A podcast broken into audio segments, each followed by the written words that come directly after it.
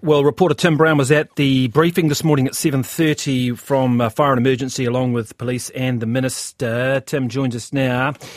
The size of this fire, Tim, overnight, it really does sound like it has got a lot bigger. Yeah, kia it's, it's now up to 630 hectares. That's a perimeter of 12 kilometres. So the last we had last night was, was 100 hectares, so about six times that size now. That is big. Uh, no buildings, though, that have been damaged overnight, uh, but still a lot of evacuations. That's right, yes. So four areas are evacuated. They, they spread across the Christchurch city and into the neighbouring Selwyn district. But that's right, no, no buildings lost overnight. There were fears yesterday for five or six that were at real threat. The fires were very close, according to the, the firefighters at the time. Uh, no word on how close the fire is to those homes now, but no damage or, or dis- dis- destruction overnight.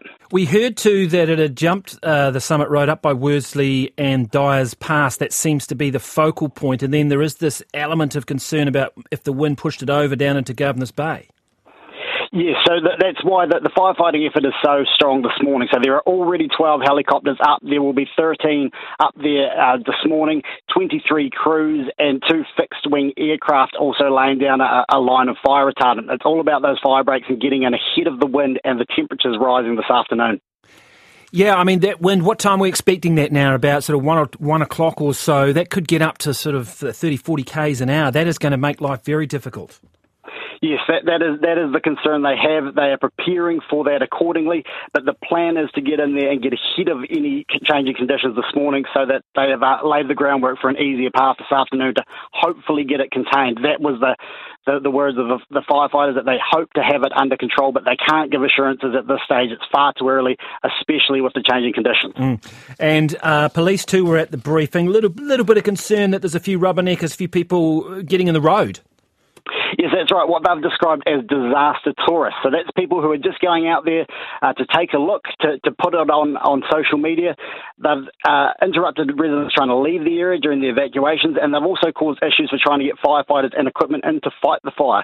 And obviously, we had a warning uh, from Mark Mitchell, uh, the, the, emergency management uh, minister, saying that, that anyone who thinks about putting a drone up will face serious consequences as well. There were six aircraft grounded in a fire in Tasman only a couple of weeks ago due to someone flying a drone in the fireground area.